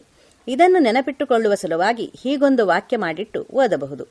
ಅಬಕಾರಿ ಪೊಲೀಸರು ರಸ್ತೆ ಮಧ್ಯೆ ದವಾಖಾನೆಗೆ ಭೇಟಿ ನೀಡಿ, ಜಮೀನಿನ ಬಗ್ಗೆ ಚೌಕಾಶಿ ನಡೆಸಿ, ದಲ್ಲಾಳಿಯಿಂದ ಅಜಮಾಯಿಸಿ, ಆಮದು ಸುಂಕ ಹೇರಿದರು. ಹೀಗೆಯೇ ಉಳಿದ ಭಾಷೆಗಳ ಪದಗಳನ್ನು ನೆನಪಿಟ್ಟುಕೊಳ್ಳಲು ನಿಮ್ಮ ಕನ್ನಡ ಶಿಕ್ಷಕರು ನಿಮಗೆ ಮಾರ್ಗದರ್ಶನ ನೀಡಿರುತ್ತಾರೆ. ಅದನ್ನು ಮತ್ತೊಮ್ಮೆ ಮನನ ಮಾಡಿಕೊಳ್ಳಿ. ಕೆಲವು ತತ್ಸಮ ತದ್ಭವ ಪದಗಳನ್ನು ಗಮನಿಸೋಣ. ಭಂಗ, ಬನ್ನ, ಯಶ, ಜಸ, ವೀರ, ಬೀರ, ಮುಖ, ಮೊಗ, ಧರ, ದರೆ, ಆಕಾಶ, ಆಗಸ, ಘೂಕ, ಗೂಬೆ, ಪರೀಕ್ಷಿಸು, ಪರಿಕಿಸು, ಅಗ್ನಿ, ಅಗ್ಗಿ, ಗ್ರಹ, ಗರ, ಬೀಜ, ವೀಜ, ದೃಷ್ಟಿ, ದಿಟ್ಟಿ, ಕ್ಷಣ, ಚಣ, ಪಗೆ ಹಗೆ ಶಿರ, ಸಿರ, ರಾಜ, ರಾಯ, ವೇಷ, ವೇಸ, ಅಕ್ಷರ, ಅಕ್ಕರ, ಅಟವಿ, ಅಡವಿ, ಆರ್ಯ, ಅಜ್ಜ, ಆಶ್ಚರ್ಯ, ಅಚ್ಚರಿ, ಆಜ್ಞೆ, ಆಣೆ, ಆಯುಷ್ಯ, ಆಯಸ್ಸು, ಉತ್ಸವ, ಉಚ್ಚವ, ಉದ್ಯೋಗ, ಉಜ್ಜುಗ, ಋಜು ರುಜು ಐಶ್ವರ್ಯ, ಐಸಿರಿ, ಕಪಿಲಾ, ಕಪಿಲೆ, ಕಾವ್ಯ ಕಬ್ಬ ಕಸ್ತೂರಿ, ಕತ್ತುರಿ ಕ್ಷೀರ, ಕೀರ, ಗೆಳತಿ, ಕೆಳದಿ, ಗೃಹ, ಗೇಹ, ಚಂದ್ರ, ಚಂದಿರ. ಇನ್ನು ನಾವು ಮೂರು ಅಂಕಗಳಲ್ಲಿ ಇನ್ನೊಂದು ಪ್ರಶ್ನೆ, ಅಲಂಕಾರ. ಅದನ್ನು ಸ್ವಲ್ಪ ಗಮನಿಸೋಣ. ನಿಮಗೆ ತಿಳಿದಂತೆ ಅಲಂಕಾರ ಎಂದರೆ ಸೌಂದರ್ಯವನ್ನು ಹೆಚ್ಚಿಸುವ ಸಾಧನ. ಮಾನವ ತನ್ನ ದೇಹ ಸೌಂದರ್ಯವನ್ನು ಹೆಚ್ಚಿಸಲು ಅಲಂಕಾರ ಮಾಡಿಕೊಳ್ಳುವಂತೆ ತಾನು ಆಡುವ ಮಾತಿಗೂ ರಚಿಸುವ ಸಾಹಿತ್ಯಕ್ಕೂ ಅಲಂಕಾರ ಮಾಡುತ್ತಾನೆ. ಅಲಂಕಾರಗಳನ್ನು ಸ್ಥೂಲವಾಗಿ ಶಬ್ದಾಲಂಕಾರ ಮತ್ತು ಅರ್ಥಾಲಂಕಾರ ಎಂದು ಎರಡು ವಿಭಾಗ ಮಾಡಲಾಗಿದೆ. ಶಬ್ದ ಅಥವಾ ಪದಗಳ ಜೋಡಣೆಯ ಮೂಲಕ ಕಾವ್ಯ ಅಥವಾ ಮಾತಿನ ಸೌಂದರ್ಯ ಹೆಚ್ಚಿದರೆ ಅದನ್ನು ಶಬ್ದಾಲಂಕಾರ ಎನ್ನುತ್ತಾರೆ. ಇದರಲ್ಲಿ ಅನುಪ್ರಾಸ, ಯಮಕ ಮತ್ತು ಚಿತ್ರಕವಿತ್ವ ಎಂದು ಮೂರು ವಿಭಾಗಗಳಿವೆ. ಅನುಪ್ರಾಸವನ್ನು ವೃತ್ಯನುಪ್ರಾಸ ಮತ್ತು ಛೇಕಾನುಪ್ರಾಸ ಎಂಬುದಾಗಿ ಮತ್ತೆ ವಿಭಾಗಿಸಲಾಗಿದೆ. ಇದರ ವಿವರಣೆಯನ್ನು ಪಠ್ಯಪುಸ್ತಕದ ನೂರ ಮೂವತ್ಮೂರನೇ ಪುಟದಲ್ಲಿ ನೀಡಿದ್ದಾರೆ. ಒಮ್ಮೆ ಗಮನಿಸಿಕೊಳ್ಳಿ. ಅರ್ಥಾಲಂಕಾರಗಳು. ಕಾವ್ಯದಲ್ಲಿ ಬಳಸಲಾದ ಪದಗಳ ಅರ್ಥ ಚಮತ್ಕಾರದಿಂದ ಕಾವ್ಯದ ಸೌಂದರ್ಯ ಹೆಚ್ಚಾದರೆ ಅದನ್ನು ಅರ್ಥಾಲಂಕಾರ ಎನ್ನುತ್ತಾರೆ. ಅರ್ಥಾಲಂಕಾರದಲ್ಲಿ ಅನೇಕ ವಿಧಗಳಿವೆ. ಅದರಲ್ಲಿ ನಾವು ಸಾಮಾನ್ಯವಾಗಿ ಕಲಿಯುವಂತಹ ಮೊದಲನೇ ಅಲಂಕಾರ ಉಪಮಾಲಂಕಾರ. ಉಪಮಾ ಎಂದರೆ ಹೋಲಿಕೆ ಎಂದರ್ಥ. ಯಾವ ಅಲಂಕಾರದಲ್ಲಿ ಉಪಮಾನ ಉಪಮೇಯಗಳೊಳಗೆ ಉಪಮಾ ಅಂದರೆ ಹೋಲಿಕೆ ಇರುತ್ತದೆಯೋ ಆ ಅಲಂಕಾರವೇ ಉಪಮಾಲಂಕಾರ. ಉದಾಹರಣೆಗೆ, ಮನೋರಮೆಯ ಹಣೆ ಬಾಲಚಂದ್ರನಂತೆ ಆಕರ್ಷಣೀಯವಾಗಿತ್ತು. ಇಲ್ಲಿ ಮನೋರಮೆಯ ಹಣೆಯನ್ನು ವರ್ಣಿಸುತ್ತಿರುವುದರಿಂದ ಅದು ಉಪಮೇಯ. ಬಾಲಚಂದ್ರನನ್ನು ಆಧಾರವಾಗಿಟ್ಟುಕೊಂಡು ಮನೋರಮೆಯ ಹಣೆಯನ್ನು ವರ್ಣಿಸುತ್ತಿರುವುದರಿಂದ ಬಾಲಚಂದ್ರ ಎನ್ನುವುದು ಉಪಮಾನ, ಉಪಮೇಯಕ್ಕೂ ಹೋಲಿಕೆಯನ್ನು ಹೇಳುವಂತಹ ಅಂತೆ, ಒಲ್, ಓಲ್ ಪದಗಳು ಉಪಮಾಲಂಕಾರ. ಉಪಮಾ, ವಾಚಕ ಪದಗಳು. ಉಪಮೇಯಕ್ಕೂ, ಉಪಮಾನಕ್ಕೂ ಹೋಲಿಕೆಯನ್ನು ಹೇಳುವಂತಹ ಅಂತೆ, ಒಲ್, ಓಲ್ ಪದಗಳು ಉಪಮಾ, ವಾಚಕಗಳು. ಉಪಮೇಯಕ್ಕೂ, ಉಪಮಾನಕ್ಕೂ ಸಮಾನವಾಗಿ ಹೊಂದಿಕೆಯಾಗುವಂತಹ ಕ್ರಿಯಾಪದವೇ ಸಮಾನ ಧರ್ಮ. ಉಪಮಾನಕ್ಕೂ ಉಪಮೇಯಕ್ಕೂ ಹೋಲಿಕೆಯನ್ನು ಹೇಳಿರುವುದರಿಂದ ಇದು ಉಪಮಾಲಂಕಾರ. ಉಪಮಾಲಂಕಾರದಲ್ಲಿ ನಾಲ್ಕು ಅಂಶಗಳಿದ್ದರೆ ಪೂರ್ಣ ಉಪಮಾಲಂಕಾರ, ಯಾವುದಾದರೂ ಒಂದು ಉಪಮಾನ, ಉಪಮೇಯ, ಸಮಾನ ಧರ್ಮ, ಯಾವುದಾದರೂ ಒಂದು ಇಲ್ಲವಾದರೆ ಅದು ಲುಪ್ತ ಉಪಮಾಲಂಕಾರ ಎನಿಸುತ್ತದೆ. ಇನ್ನು ಶ್ಲೇಷಾಲಂಕಾರ. ಒಂದು ಪದವು ಒಂದಕ್ಕಿಂತ ಹೆಚ್ಚು ಅರ್ಥ ಕೊಡುವ ಹಾಗಿದ್ದರೆ ಅಂತಹ ಪದಕ್ಕೆ ಶ್ಲೇಷಪದ ಎಂದು ಹೆಸರು. ಇಂತಹ ಶ್ಲೇಷಾರ್ಥಗಳನ್ನು ನೀಡಬಲ್ಲ ಪದಗಳಿರುವ ಅಲಂಕಾರವನ್ನು ಶ್ಲೇಷಾಲಂಕಾರ ಎಂದು ಕರೆಯುತ್ತಾರೆ. ಕುರುಕುಲಾರ್ಕನು ಮರ್ಕನು ಮಸ್ತಮೇಯ್ದಿದರ್ ಎನ್ನುವ ವಾಕ್ಯದಲ್ಲಿ ಕುರುಕುಲಾರ್ಕ ಎಂದರೆ ದುರ್ಯೋಧನ. ಅರ್ಕ ಎಂದರೆ ನಮಗೆ ದಿನವೂ ಬೆಳಕು ನೀಡುವ ಸೂರ್ಯ. ದುರ್ಯೋಧನನ ಅಂತ್ಯಕಾಲದಲ್ಲಿ ಕುರುಕುಲದ ಸೂರ್ಯನೂ ನಮ್ಮ ಸೂರ್ಯನು ಒಟ್ಟಿಗೆ ಅಸ್ತರಾದರು ಎಂದು ಕವಿ ಶ್ಲೇಷೆಯ ಮೂಲಕ ಮಾರ್ಮಿಕವಾಗಿ ವಿವರಿಸಿದ್ದಾರೆ. ಇನ್ನು ಅರ್ಥಾಂತರ ನ್ಯಾಸ, ಅಲಂಕಾರ. ಒಂದು ವಿಶೇಷ ವಾಕ್ಯವನ್ನು ಸಾಮಾನ್ಯ ವಾಕ್ಯದಿಂದ ಅಥವಾ ಸಾಮಾನ್ಯ ವಾಕ್ಯವನ್ನು ವಿಶೇಷ ವಾಕ್ಯದಿಂದ ಸಮರ್ಥನೆ ಮಾಡುವುದೇ ಅರ್ಥಾಂತರ ನ್ಯಾಸ, ಅಲಂಕಾರ ಎನಿಸುತ್ತದೆ. ಉದಾಹರಣೆಗೆ, ಆತನು ಪರೀಕ್ಷೆಯಲ್ಲಿ ಪ್ರಥಮ ಸ್ಥಾನ ಪಡೆದು ಉತ್ತೀರ್ಣನಾದನು. ಬುದ್ಧಿವಂತನಾದ ಮಕ್ಕಳಿಗೆ ಪರೀಕ್ಷೆ ಏನು ಲೆಕ್ಕವೇ? ಆತನು ಪರೀಕ್ಷೆಯಲ್ಲಿ ಪ್ರಥಮ ಸ್ಥಾನ ಪಡೆದನು ಎಂಬುದು ವಿಶೇಷ ವಾಕ್ಯ. ಅದನ್ನು ಸಾಮಾನ್ಯ ವಾಕ್ಯವಾದ ಬುದ್ಧಿವಂತರಾದ ಮಕ್ಕಳಿಗೆ ಪರೀಕ್ಷೆಯೊಂದು ಲೆಕ್ಕವೇ ಎಂದು ಹೇಳಿ ಸಮರ್ಥಿಸಲಾಗಿದೆ. ಇನ್ನು ಹನುಮಂತ ಕಡಲನ್ನು ದಾಟಿದನು. ಮಹಾತ್ಮರಿಗೆ ಅಸಾಧ್ಯವಾದುದು ಯಾವುದು ಎಂಬುದು ಈ ಅಲಂಕಾರಕ್ಕೆ ಇನ್ನೊಂದು ಉದಾಹರಣೆ. ರೂಪಕಾಲಂಕಾರ. ಉಪಮಾನ ಉಪಮೇಯಗಳು ಒಂದೇ ಎಂದು ಭೇದವಿಲ್ಲದಂತೆ ಹೇಳುವ ಅಲಂಕಾರವೇ ರೂಪಕಾಲಂಕಾರ. ಬಹುಶಃ ರೂಪಕಾಲಂಕಾರ ಇರುವ ವಾಕ್ಯಗಳು ಸಣ್ಣದಾಗಿರುತ್ತವೆ ಎಂದು ನೆನಪಿಟ್ಟುಕೊಂಡರೆ ಒಳ್ಳೆಯದು. ಉದಾಹರಣೆಗೆ, ಮನೆಯೇ ಧರ್ಮಾಶ್ರಮ.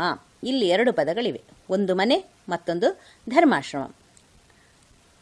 ಅವೆರಡರಲ್ಲಿ ಅಭೇದ ವರ್ಣನೆ ಇದೆ.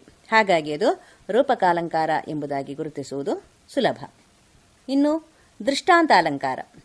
ಎರಡು ಬೇರೆ ಬೇರೆ ವಾಕ್ಯಗಳು ಅರ್ಥ ಸಾದೃಶ್ಯದಿಂದ ಒಂದಕ್ಕೊಂದು ಬಿಂಬ, ಪ್ರತಿಬಿಂಬ ಭಾವದಂತೆ ತೋರುತ್ತಿದ್ದರೆ ಅದು ದೃಷ್ಟಾಂತ ಅಲಂಕಾರ ಉದಾಹರಣೆಗೆ, ಮಾತು ಬಲ್ಲವನಿಗೆ ಜಗಳವಿಲ್ಲ ಊಟ ಬಲ್ಲವನಿಗೆ ರೋಗವಿಲ್ಲ. ಸತ್ಯಕ್ಕೆ ಸಾವಿಲ್ಲ, ಸುಳ್ಳಿಗೆ ಸುಖವಿಲ್ಲ ಇತ್ಯಾದಿ. ಉತ್ಪ್ರೇಕ್ಷಾಲಂಕಾರ, ಉಪಮೇಯವಾದ ವಸ್ತುವನ್ನು ಅಥವಾ ಸನ್ನಿವೇಶವನ್ನು, ಉಪಮಾನವಾದ ವಸ್ತುವನ್ನಾಗಿ ಅಥವಾ ಸನ್ನಿವೇಶವನ್ನಾಗಿ ಕಲ್ಪಿಸುವುದೇ ಉತ್ಪ್ರೇಕ್ಷಾಲಂಕಾರ. ಉದಾಹರಣೆಗೆ, ಅಚ್ಚೋದ ಸರೋವರವು ತ್ರೈಲೋಕ್ಯ ಲಕ್ಷ್ಮಿಯು ತನ್ನ ಸೌಂದರ್ಯವನ್ನು ನೋಡಲು ಮಾಡಿಟ್ಟ ರನ್ನಗನ್ನಡಿಯೋ ಎಂಬಂತೆ ಶೋಭಿಸಿತು. ಇಲ್ಲಿ ಉಪಮೇಯ ಅಚ್ಚೋದ ಸರೋವರ, ಉಪಮಾನ ರನ್ನಗನ್ನಡಿ ಅಲಂಕಾರ, ಉತ್ಪ್ರೇಕ್ಷ. ಉಪಮೇಯವಾದ ಅಚ್ಚೋದ ಸರೋವರವನ್ನು ಉಪಮಾನವಾದ ರನ್ನಗನ್ನಡಿ ಎಂಬುದಾಗಿ ಕಲ್ಪಿಸಿರುವುದರಿಂದ ಇದು ಉತ್ಪ್ರೇಕ್ಷ ಅಲಂಕಾರ ಮತ್ತೊಮ್ಮೆ ಪಾಠಪುಸ್ತಕದ ಆಧಾರದಿಂದ ಈ ಅಲಂಕಾರ ವಾಕ್ಯಗಳನ್ನು ಮನದಟ್ಟು ಮಾಡಿಕೊಳ್ಳುವುದು ಉತ್ತಮ. ವಿದ್ಯಾರ್ಥಿಗಳೇ, ಗಮನಿಸಿ, ಅಲಂಕಾರದ ಪ್ರಶ್ನೆಯಲ್ಲಿ ಮೊದಲನೆಯದಾಗಿ ಅಲಂಕಾರ ಅಂತ ಬರೆದು ಅಲಂಕಾರದ ಹೆಸರು ಬರೀಬೇಕು, ಆಮೇಲೆ ಉಪಮಾನ ಉಪಮೇಯ, ಸಾಮಾನ್ಯ ಧರ್ಮ, ವಾಚಕ ಪದ ಅಥವಾ ಆಯಾ ಅಲಂಕಾರಗಳಿಗೆ ಅನುಗುಣವಾಗಿ ಬರೀತಾ ಹೋಗಬೇಕು. ಎಲ್ಲದಕ್ಕೂ ಮೊದಲಾಗಿ ಮಾತ್ರ ಅಲಂಕಾರದ ಹೆಸರು ಬರೆಯಬೇಕು ಎನ್ನುವುದು ಇಲಾಖೆಯ ಸುತ್ತೋಲೆಯಲ್ಲಿ ಇದೆ. ಇನ್ನು ಪರೀಕ್ಷೆ ಎಂದ ಮೇಲೆ ಯಾವ ಯಾವ ಅಂಕಗಳಿಗೆ ಎಷ್ಟೆಷ್ಟು ಪ್ರಶ್ನೆಗಳು ಬರ್ತವೆ ಎನ್ನುವ ಕುತೂಹಲ ನಿಮ್ಮಲ್ಲಿ ಇದ್ದೇ ಇರ್ತದೆ. ಸ್ಮರಣೆ, ಗ್ರಹಿಕೆ, ಅಭಿವ್ಯಕ್ತಿ, ಪ್ರಶಂಸೆ ಎನ್ನುವ ನಾಲ್ಕು ಉದ್ದಿಷ್ಟಗಳಿವೆ. ಅವುಗಳಲ್ಲಿ ಸ್ಮರಣೆಗೆ ಇಪ್ಪತ್ತೊಂದು ಪ್ರತಿಶತ ಅಥವಾ ಶೇಕಡ, ಗ್ರಹಿಕೆಗೆ ಮೂವತ್ತಾರು ಪ್ರತಿಶತ, ಅಭಿವ್ಯಕ್ತಿಗೆ ಮೂವತ್ತೊಂಬತ್ತು ಪ್ರತಿಶತ, ಪ್ರಶಂಸೆಗೆ ನಾಲ್ಕು ಪ್ರತಿಶತದ ಅಂಕಗಳು ವಿಂಗಡಣೆಗೊಂಡಿವೆ. ವಿಷಯವಾರು ಪ್ರಾಮುಖ್ಯತೆ ಕೊಡುವುದಾದರೆ ಗದ್ಯಕ್ಕೆ ಇಪ್ಪತ್ತೆಂಟು ಅಂಕಗಳು, ಹದಿಮೂರು ಪ್ರಶ್ನೆಗಳು. ಪದ್ಯದಲ್ಲಿ ಮೂವತ್ತು ಅಂಕಗಳು, ಹನ್ನೊಂದು ಪ್ರಶ್ನೆಗಳು. ಪಠ್ಯ ಪೋಷಕ ಅಧ್ಯಯನಕ್ಕೆ ಒಂಬತ್ತು ಅಂಕಗಳು, ಐದು ಪ್ರಶ್ನೆಗಳು. ಅಪಠಿತ ಗದ್ಯದಲ್ಲಿ ನಾಲ್ಕು ಅಂಕಗಳು, ಒಂದು ಪ್ರಶ್ನೆ. ಅಪಠಿತ ಗದ್ಯ ಅಂದರೆ ನಿಮ್ಮ ಪಠ್ಯ ಭಾಗದಿಂದ ಹೊರತಾದಂತಹ ಗದ್ಯವನ್ನು ಕೊಟ್ಟು ಅದರಿಂದ ಎರಡು ಪ್ರಶ್ನೆಗಳನ್ನು ಕೇಳುತ್ತಾರೆ. ಅದಕ್ಕೆ ನಾಲ್ಕು ಮಾರ್ಕ್. ವ್ಯಾಕರಣಾಂಶಗಳು, ಛಂದಸ್ಸು, ಅಲಂಕಾರ ಮತ್ತು ವಾಕ್ಯ ರಚನೆಗೆ ಇಪ್ಪತ್ತ ಒಂಬತ್ತು ಅಂಕಗಳು, ಹದಿನೈದು ಪ್ರಶ್ನೆಗಳು. ಹೀಗೆ ಒಟ್ಟು ನಲವತ್ತೈದು ಪ್ರಶ್ನೆಗಳಿವೆ, ನೂರು ಅಂಕಗಳಿವೆ. ಇನ್ನು ಬಹು ಆಯ್ಕೆಯ ಪ್ರಶ್ನೆಗಳು ಹತ್ತು ಒಂದು ವಾಕ್ಯದಲ್ಲಿ ಉತ್ತರಿಸುವ ಏಳು ಪ್ರಶ್ನೆಗಳು, ಮೂರು ನಾಲ್ಕು ವಾಕ್ಯಗಳಲ್ಲಿ ಉತ್ತರಿಸುವಂತಹ ಹತ್ತು ಪ್ರಶ್ನೆಗಳು, ಐದು ಆರು ವಾಕ್ಯಗಳಲ್ಲಿ ಉತ್ತರಿಸುವಂತಹ ಹನ್ನೊಂದು ಪ್ರಶ್ನೆಗಳು, ಎಂಟು ಹತ್ತು ವಾಕ್ಯಗಳಲ್ಲಿ ಉತ್ತರಿಸುವಂತಹ ಐದು ಪ್ರಶ್ನೆಗಳು, ಪ್ರಬಂಧ ಮತ್ತು ವಿಸ್ತಾರವಾಗಿ ಉತ್ತರಿಸುವಂತಹ ಪ್ರಶ್ನೆಗಳು, ಎರಡು, ಹೀಗೆ ಒಟ್ಟು ನಲವತ್ತೈದು ಪ್ರಶ್ನೆಗಳು. ಇನ್ನು ಉತ್ತರ ಬರೆಯಲು ಅಪೇಕ್ಷಿತವಾದ ಸಮಯ ಒಂದಿದೆ. ಪ್ರಶ್ನೆ ಪತ್ರಿಕೆ ಕೈಗೆ ಬಂದ ಮೇಲೆ ಅದನ್ನು ಓದಿಕೊಳ್ಳಲು ಹದಿನೈದು ನಿಮಿಷಗಳನ್ನು ಪರೀಕ್ಷಾ ಮಂಡಳಿ ಮೀಸಲಿರಿಸಿದೆ. ಸಾಮಾನ್ಯವಾಗಿ ಕನ್ನಡ ಪ್ರಥಮ ಭಾಷೆಯ ಪ್ರಶ್ನಾಪತ್ರಿಕೆ ಸುಲಭವಾಗಿರುತ್ತದೆ. ಹಾಗಾಗಿ ಆರಾಮಾಗಿ ಬರೆಯೋಣ ಅಂತ ಅಂದುಕೊಳ್ಳುವ ಮನಸ್ಸು ವಿದ್ಯಾರ್ಥಿಗಳದು. ಆದರೆ ನೂರು ಅಂಕಗಳ ಪ್ರಶ್ನಾಪತ್ರಿಕೆ ಉತ್ತರ ಬರೆಯಲು ನಿರ್ದಿಷ್ಟವಾದ ಸಮಯವನ್ನೇ ಬಳಸಿಕೊಳ್ಳಬೇಕಾಗುತ್ತದೆ. ಇಲ್ಲವಾದರೆ ಕೊನೆಗೆ ಉತ್ತರಿಸಲು ಸಮಯ ಸಾಕಾಗಲಿಲ್ಲ ಎಂದು ಹಪಹಪಿಸಿಕೊಳ್ಳಬೇಕಾಗುತ್ತದೆ ಹಾಗಾಗಿ ವಿದ್ಯಾರ್ಥಿಗಳೇ, ವಸ್ತುನಿಷ್ಠ ಪ್ರಶ್ನೆಗಳಿಗೆ ಹತ್ತು ಪ್ರಶ್ನೆಗಳಿಗೆ ಇಪ್ಪತ್ತು ನಿಮಿಷ ತೆಗೆದುಕೊಳ್ಳಬಹುದು. ಒಂದೊಂದು ಅಂಕದ ಏಳು ಪ್ರಶ್ನೆಗಳಿಗೆ ಹತ್ತು ನಿಮಿಷ, ಎರಡು ಅಂಕದ ಹತ್ತು ಪ್ರಶ್ನೆಗಳಿಗೆ ಮೂವತ್ತೈದು ನಿಮಿಷ, ಮೂರು ಅಂಕದ ಹನ್ನೊಂದು ಪ್ರಶ್ನೆಗಳಿಗೆ ಐವತ್ತೈದು ನಿಮಿಷ, ನಾಲ್ಕು ಅಂಕದ ಐದು ಪ್ರಶ್ನೆಗಳಿಗೆ ಇಪ್ಪತ್ತೈದು ನಿಮಿಷ, ಐದು ಅಂಕದ ಎರಡು ಪ್ರಶ್ನೆಗಳಿಗೆ ಇಪ್ಪತ್ತು ನಿಮಿಷ ನೀವು ಉಪಯೋಗಿಸಿಕೊಳ್ಳಬಹುದು. ನಿಮಗೆ ಇನ್ನೊಂದು ಸೂಚನೆ ಕೊಡುವುದಂದರೆ ಗಾದೆ ಮಾತು ಬರೆಯುವ ಬಗ್ಗೆ. ಗಾದೆ ಮಾತು ಬರೆಯುವಾಗ ಪೀಠಿಗೆ ಒಂದು ಬೇಕು. ಗಾದೆಗಳು ವೇದಕ್ಕೆ ಸಮಾನ. ವೇದ ಸುಳ್ಳಾದರೂ ಗಾದೆ ಸುಳ್ಳಾಗದು ಎಂಬ ಮಾತಿದೆ. ಇವು ಜನಪದರ ಅನುಭವದ ನುಡಿಮುತ್ತುಗಳು. ಗಾದೆಗಳು ಕಿರಿದರಲ್ಲಿ ಹಿರಿದಾದ ಅರ್ಥವನ್ನು ಹೊಂದಿವೆ. ದಿನನಿತ್ಯದ ಮಾತಿನಲ್ಲಿ ನಲಿದಾಡುವ ಗಾದೆಗಳು ಮಾತಿಗೆ ಚೆಲುವನ್ನು ತಂದುಕೊಡುತ್ತವೆ. ಇಂತಹ ಪ್ರಸಿದ್ಧವಾದ ಗಾದೆಗಳಲ್ಲಿ ಇಂಥ ಒಂದು ಗಾದೆಯೂ ಒಂದಾಗಿದೆ ಎಂದು ಮೊದಲಲ್ಲಿ ಬರೆದು ಮತ್ತೆ ಆ ಗಾದೆಗಳನ್ನು ವಿಸ್ತರಿಸುವುದು ಒಳ್ಳೆಯದು. ನೀವು ಅಭ್ಯಸಿಸಬೇಕಾದ ಕೆಲವು ಗಾದೆಗಳ ಹೆಸರುಗಳು. ಕೈ ಕೆಸರಾದರೆ ಬಾಯಿ ಮೊಸರು ಕುಂಬಾರನಿಗೆ ವರುಷ, ದುಣ್ಣೆಗೆ ನಿಮಿಷ, ಮಾಡಿದ್ದುಣ್ಣೋ ಮಹಾರಾಯ, ಕೂಡಿ ಬಾಳಿದರೆ ಸ್ವರ್ಗ ಸುಖ, ಹೆತ್ತ ತಾಯಿ ಹೊತ್ತನಾಡು ಸ್ವರ್ಗಕ್ಕಿಂತ ಮಿಗಿಲು, ಸತ್ಯಕ್ಕೆ ಸಾವಿಲ್ಲ, ಸುಳ್ಳಿಗೆ ಸುಖವಿಲ್ಲ, ಆಳಾಗಬಲ್ಲವನು ಅರಸನಾಗಬಲ್ಲನು, ಮಾತೇ ಮುತ್ತು, ಮಾತೇ ಮೃತ್ಯು, ಮನಸ್ಸಿದ್ದರೆ ಮಾರ್ಗ, ತಾಳಿದವನು ಬಾಳಿಯಾನು, ಅತಿಯಾಸೆ ಗತಿಗೇಡು, ಶಕ್ತಿಗಿಂತ ಯುಕ್ತಿ ಮೇಲು. ಮೊದಲಾದವುಗಳಿಗೆ ವಿವರಣೆಯನ್ನು ಕಲಿತುಕೊಳ್ಳಬೇಕಾಗುತ್ತದೆ. ಇನ್ನು ಐದು ಅಂಕದ ಎರಡು ಪ್ರಶ್ನೆಗಳಲ್ಲಿ ಒಂದು ಮನವಿ ಪತ್ರ ಅಥವಾ ಪತ್ರ ಬರೆಯುವ ಆಯ್ಕೆ ಇರ್ತದೆ. ಅದರಲ್ಲಿ ಮನವಿಯನ್ನೇ ಆಯ್ಕೆ ಮಾಡುವುದು ಸೂಕ್ತ ಎಂಬುದು ನನ್ನ ಅನಿಸಿಕೆ. ಯಾಕೆಂದರೆ ಮನವಿಯಲ್ಲಿ ಇವರಿಂದ ಇವರಿಗೆ ಮಾನ್ಯರೇ ವಿಷಯ ಇಷ್ಟು ಬರೆದು ಒಡಲನ್ನು ಬರೆಯುವುದಕ್ಕೆ ಎರಡು ಅಂಕಗಳು, ಕೊನೆಯದಾಗಿ ಇತಿ ತಮ್ಮ ವಿಶ್ವಾಸಿ ಎನ್ನುವುದಕ್ಕೆ ಒಂದು ಅಂಕ ಸೇರಿ ಮೂರು ಅಂಕಗಳು ಖಚಿತವಾಗಿ ಸಿಗುತ್ತವೆ. ಒಡಲು ಸರಿಯಾದರೆ ಪೂರ್ತಿಯಾಗಿ ಐದು ಅಂಕಗಳೂ ಸಿಗುತ್ತವೆ. ಆದರೆ ವೈಯಕ್ತಿಕ ಪತ್ರ ಬರೆಯಲು ಕುಳಿತರೆ ಅದರಲ್ಲಿ ನೀವು ಬರೆದಂತಹ ವಿವರಗಳು ಸಾಕಾಗದೆ ಅಂಕಗಳು ಕಡಿಮೆಯಾಗುವ ಸಾಧ್ಯತೆಯೂ ಇರ್ತದೆ. ಇನ್ನೊಂದು ಐದು ಅಂಕದ ಪ್ರಶ್ನೆ, ಎರಡು ಅಥವಾ ಮೂರು ಪ್ರಬಂಧಗಳಲ್ಲಿ ಯಾವುದಾದರೂ ಒಂದನ್ನು ಬರೆಯುವ ಆಯ್ಕೆ ಇಟ್ಟಿರ್ತಾರೆ. ಪೀಠಿಕೆ ಬರೆಯಬೇಕು, ಬೆಳವಣಿಗೆ ಬರೆದು ಉಪಸಂಹಾರ ಮಾಡಬೇಕು. ವಿದ್ಯಾರ್ಥಿಗಳೇ, ಈ ಎಲ್ಲ ಅಂಶಗಳನ್ನು ಗಮನದಲ್ಲಿಟ್ಟುಕೊಂಡು ನೀವು ಪರೀಕ್ಷೆಗೆ ಪುನಃ ಅಣಿಗೊಳ್ಳಬೇಕು. ಈ ಬಾರಿಯ ಪರೀಕ್ಷೆಯಲ್ಲಿ ಕೊರೋನಾ ಆತಂಕ ನಿಮ್ಮಲ್ಲೂ ಇದ್ದಿರಬಹುದು, ಆದರೆ ನೀವು ಧೈರ್ಯಗೆಡಬೇಕಾದ ಅಗತ್ಯವೇ ಇಲ್ಲ. ಸರ್ಕಾರ ಮತ್ತು ಇಲಾಖೆ ಸೇರಿ ನೀವು ಪರೀಕ್ಷೆಗೆ ಬರುವಾಗ ನಿಮಗೆ ಬೇಕಾದಂತಹ ತಪಾಸಣೆಗಳನ್ನು ಮಾಡಿಯೇ ಸಾಮಾಜಿಕ ಅಂತರವನ್ನು ಇಟ್ಟುಕೊಂಡೇ ನಿಮಗೆ ಪರೀಕ್ಷೆ ಬರೆಯುವ ವ್ಯವಸ್ಥೆಯನ್ನು ಮಾಡಲಾಗಿದೆ. ಮತ್ತು ಕ್ಷೇಮವಾಗಿ ಮನೆ ತಲುಪುವಂತಹ ವ್ಯವಸ್ಥೆಯನ್ನು ಕೂಡ ಇಲಾಖೆ ಮಾಡ್ತಾ ಇದೆ. ಹಾಗಾಗಿ ಆತಂಕವಿಲ್ಲದೆ ಚೆನ್ನಾಗಿ ಪರೀಕ್ಷೆಯನ್ನು ಎದುರಿಸಿ ಯಶಸ್ವಿಯಾಗಿ ಸಂತೋಷದಿಂದಿರಿ. ಶುಭಾಶಯಗಳು. ಇದುವರೆಗೆ ಬೆಳಕು ಸರಣಿ ಕಾರ್ಯಕ್ರಮದಲ್ಲಿ ಕನ್ನಡ ಭಾಷಾ ವಿಷಯಕ್ಕೆ ಸಂಬಂಧಿಸಿ ಸರ್ಕಾರಿ ಪ್ರೌಢಶಾಲೆ ಸರ್ವೆ ಇಲ್ಲಿನ ಶಿಕ್ಷಕರಾದ ಶ್ರೀಮತಿ ಅನ್ನಪೂರ್ಣ ಅವರಿಂದ ರೇಡಿಯೋ ಪಾಠ ಕೇಳಿದಿರಿ.